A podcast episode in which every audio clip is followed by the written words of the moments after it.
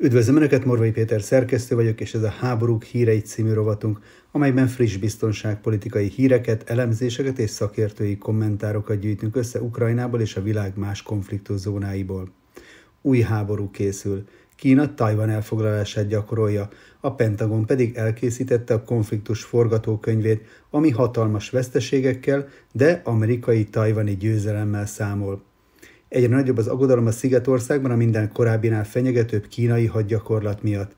Bármikor elveszíthetjük a kontrollt az események felett, nyilatkozta a Reuters hírügynökségnek a tajvani védelmi miniszter.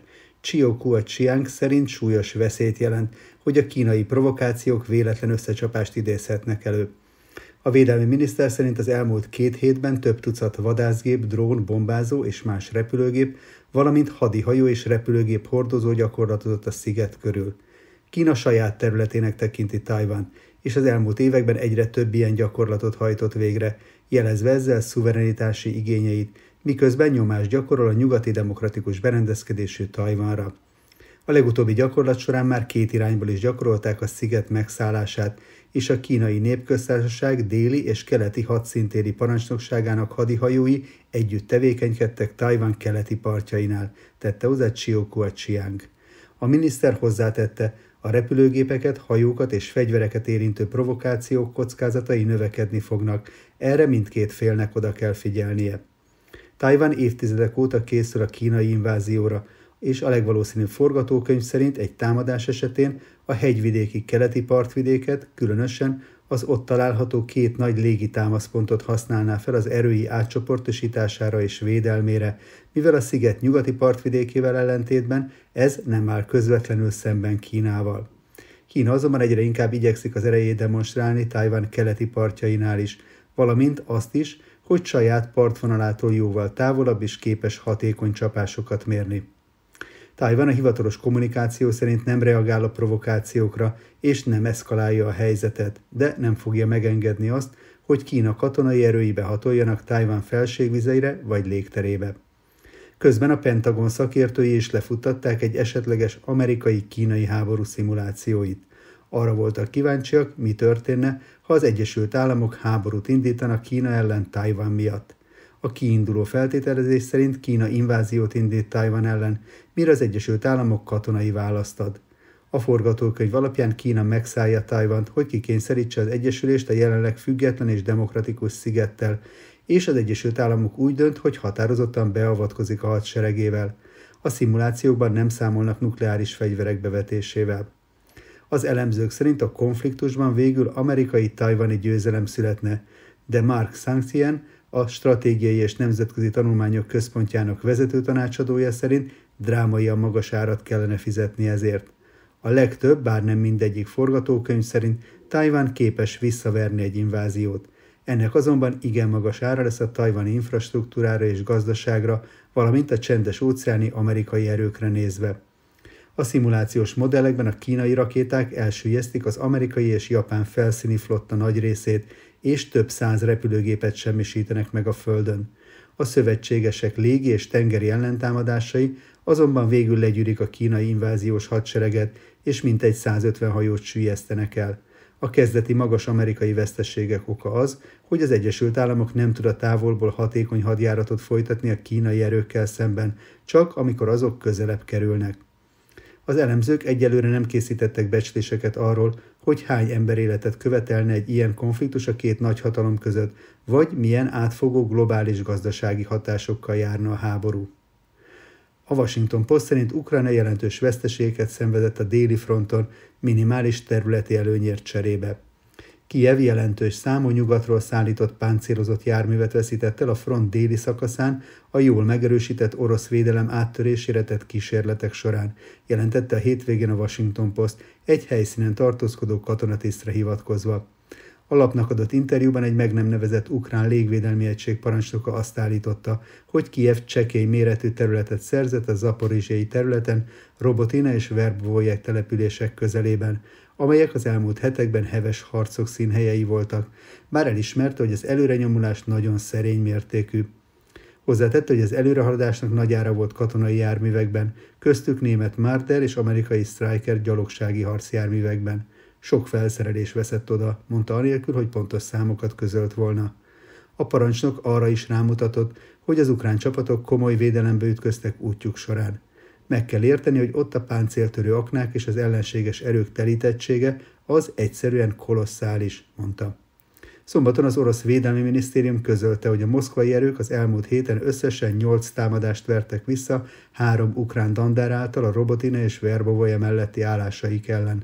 Azt is közölték, hogy csak ezen a területen Kiev több mint 515 katonát, 24 páncélozott és 19 egyéb járművet, valamint 35 tüzérségi eszközt veszített.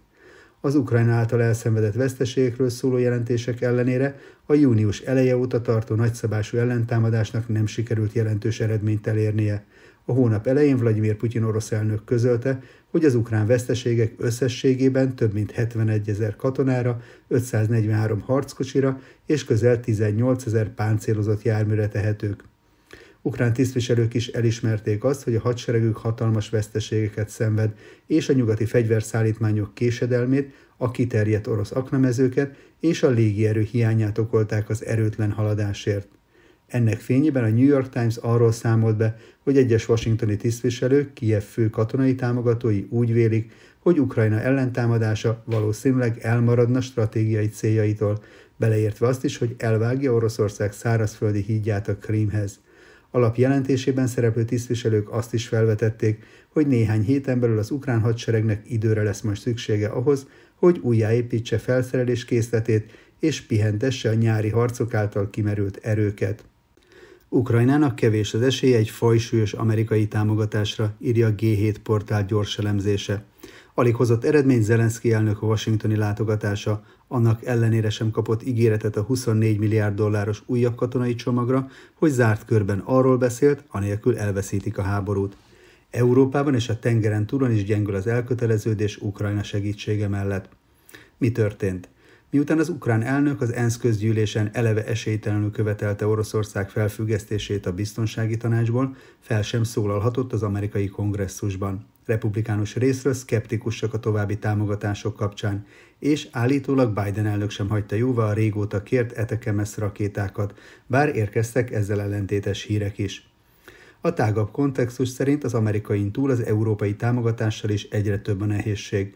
A gabonaügy, illetve a lengyel kampányhajrá miatt még a legszorosabb szövetségessel is feszülté vált a viszony, és bár ebben körvonalazódik a kompromisszum, szimbolikus az, hogy még a lengyel fegyverszállítások is bizonytalanná váltak. Mi ennek a tétje?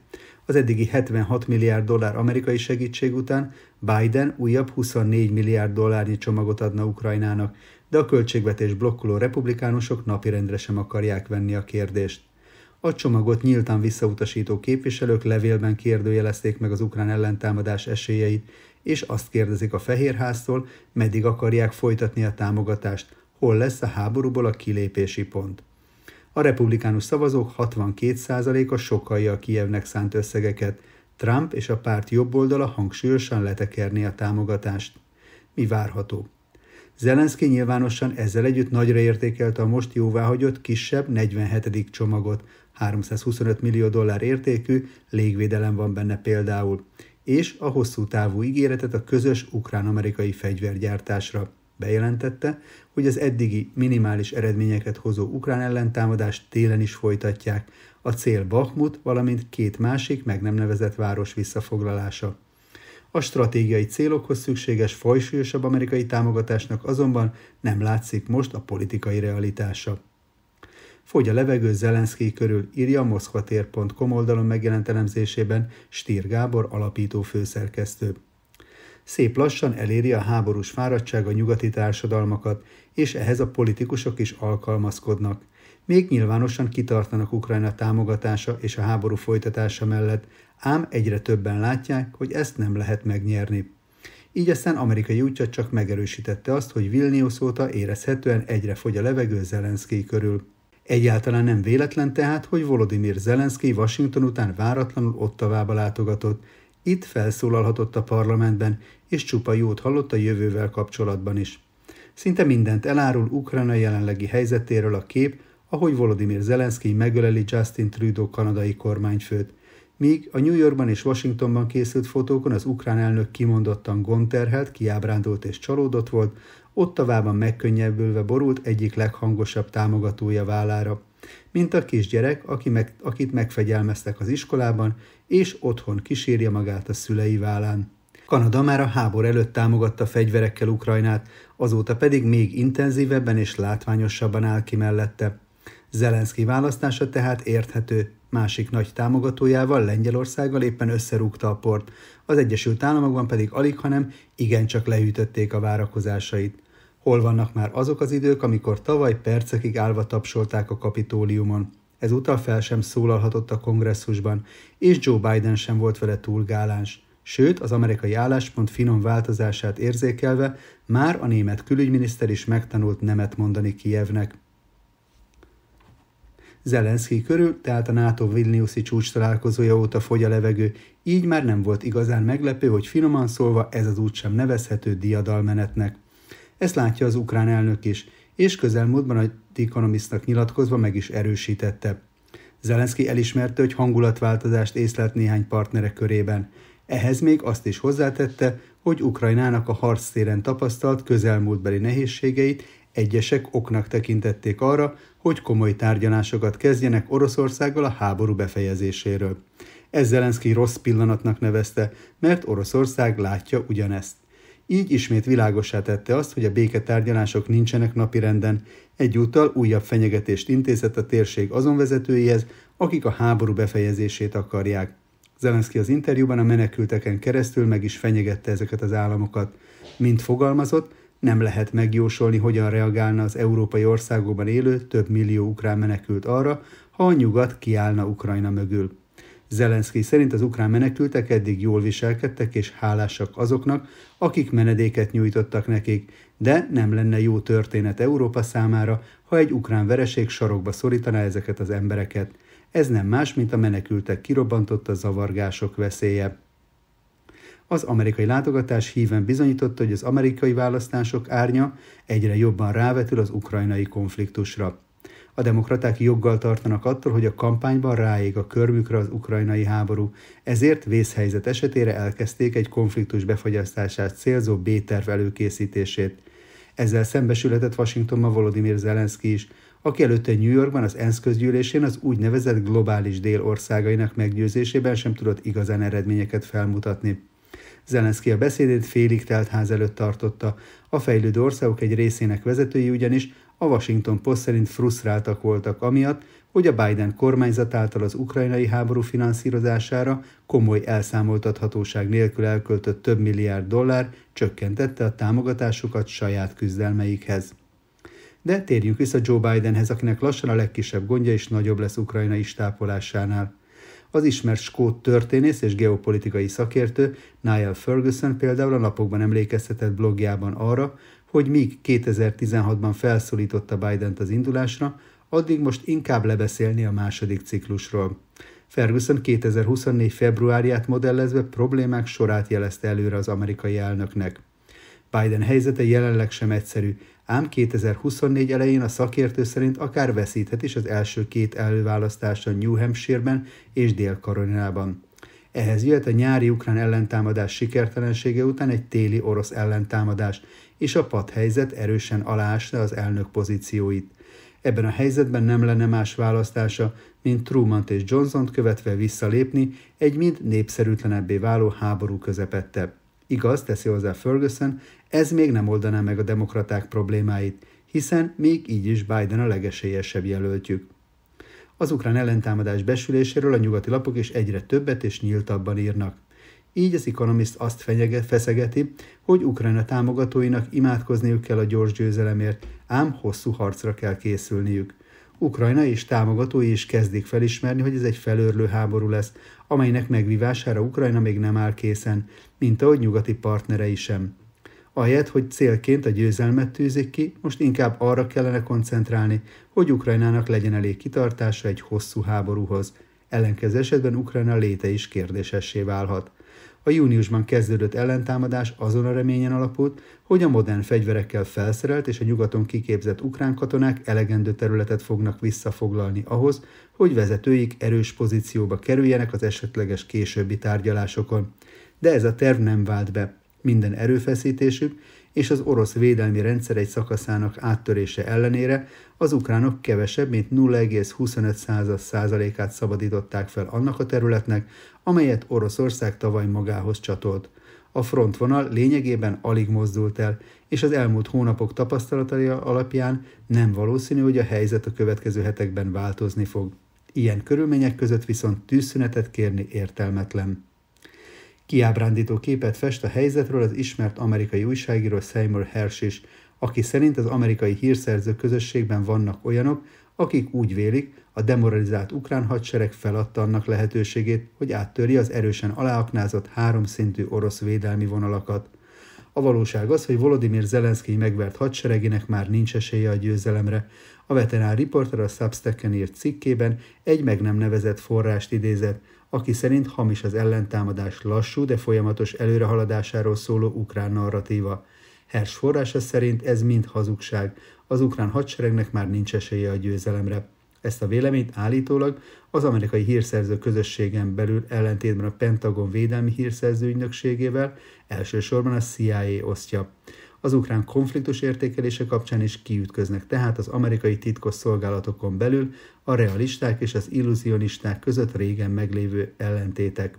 Felmerül a kérdés, hogy ebben a helyzetben a nyugat meddig és milyen mértékben támogatja majd Ukrajnát. Seymour Hersh cikkét teljes terjedelemben ismertettük a háborúk hírei exkluzív adásában, a műsor elérhetősége videónk leírásában található. Sean Bell, a Sky News katonai szakértője szerint a nyugat azért támogatta Ukrajnát, hogy Oroszország ne jelentsen katonai fenyegetettséget Európára. A szakértő úgy véli, a nyugat elérte a célját, és már nem akarják mindenáron támogatni Ukrajnát. Bell szerint a nyugati politikai vezetők az egyre szaporodó belső problémák ellenére még azt hangoztatják, hogy addig támogatják Ukrajnát, ameddig csak kell. A rideg valóság azonban az, hogy Ukrajna céljai már nincsenek teljesen összhangban a támogatók érdekeivel. Nem biztatja sok jóval Kievet a The Hill sem. A washingtoni székhelyű portál szerint Ukrajnának lassan meg kell barátkozni a kapituláció gondolatával. A cikk szerzője Joseph Bosco úgy véli, hogy ez már akár Biden második ciklusa alatt bekövetkezhet, mint ahogy Trump győzelme esetén is. De az ukrán ellentámadás kudarcát ecseteli legutóbbi írásában a realista iskola ismert amerikai elemzője John Mearsheimer is. A politológus a háború fordulópontjaként említi Bakmutot, az ottani orosz győzelmet. Mint fogalmaz, Bakmut egy örvény volt, ahol eltűnt az ukrán hadsereg legértékesebb része. De pessimista az ukrán kilátásokat illetően a Defense Priorities vezetőelemzője Daniel Davis is. A nyugalmazott alezredes szerint Kiev számára nincs járható katonai út a győzelemhez, az elhúzódó háború eredménye pedig az ukrán emberéletekben lesz majd mérhető.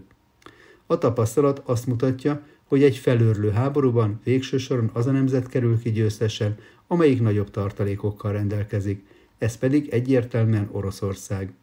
Így tehát amennyiben mind Zelenszky, mind Putyin úgy dönt, hogy folytatja a harcot, akkor nincs racionális alapja annak, hogy Ukrajna győztesként kerülhet ki belőle. Éppen ezért Davis szerint fel kell függeszteni Ukrajna katonai támogatását, és tárgyalóasztalhoz kell ülnie mindkét félnek. Ehhez hozzátehetjük, hogy Moszkva úgy gondolja, az idő nekik dolgozik. Ráadásul, ahogy Szergej Sojgu védelmi miniszter fogalmazott, Oroszországnak nincs más választása, mint megnyerni a háborút. A fentiek kapcsán meg kell jegyezni, hogy az idézett vélemények még nem a nyugati fősodor álláspontját tükrözik, ám láthatóan ott is, mindenek előtt az amerikai sajtóban érlelődik a felismerés, hogy ezt a háborút nem lehet megnyerni. A politikusok még kitartanak Ukrajna mellett. Az Európai Unió és Németország is betervezte például 2027-ig Ukrajna pénzügyi támogatását, ám, mint Zelenszky washingtoni útja is demonstrálta, az elköteleződés már nem olyan erős, mint volt akár az év elején. A frontokon kialakult állóháború, a padhelyzet mind többeket kezd kiózanítani, ám ne lepődjünk meg azon, ha igaza lesz annak a német tábornoknak, aki szerint ez a háború akár 2032-ig is eltarthat, zárja elemzését Stír Gábor a moszkvatér.com-on. Ez volt tehát a háború hírei 2023. szeptember 25-én.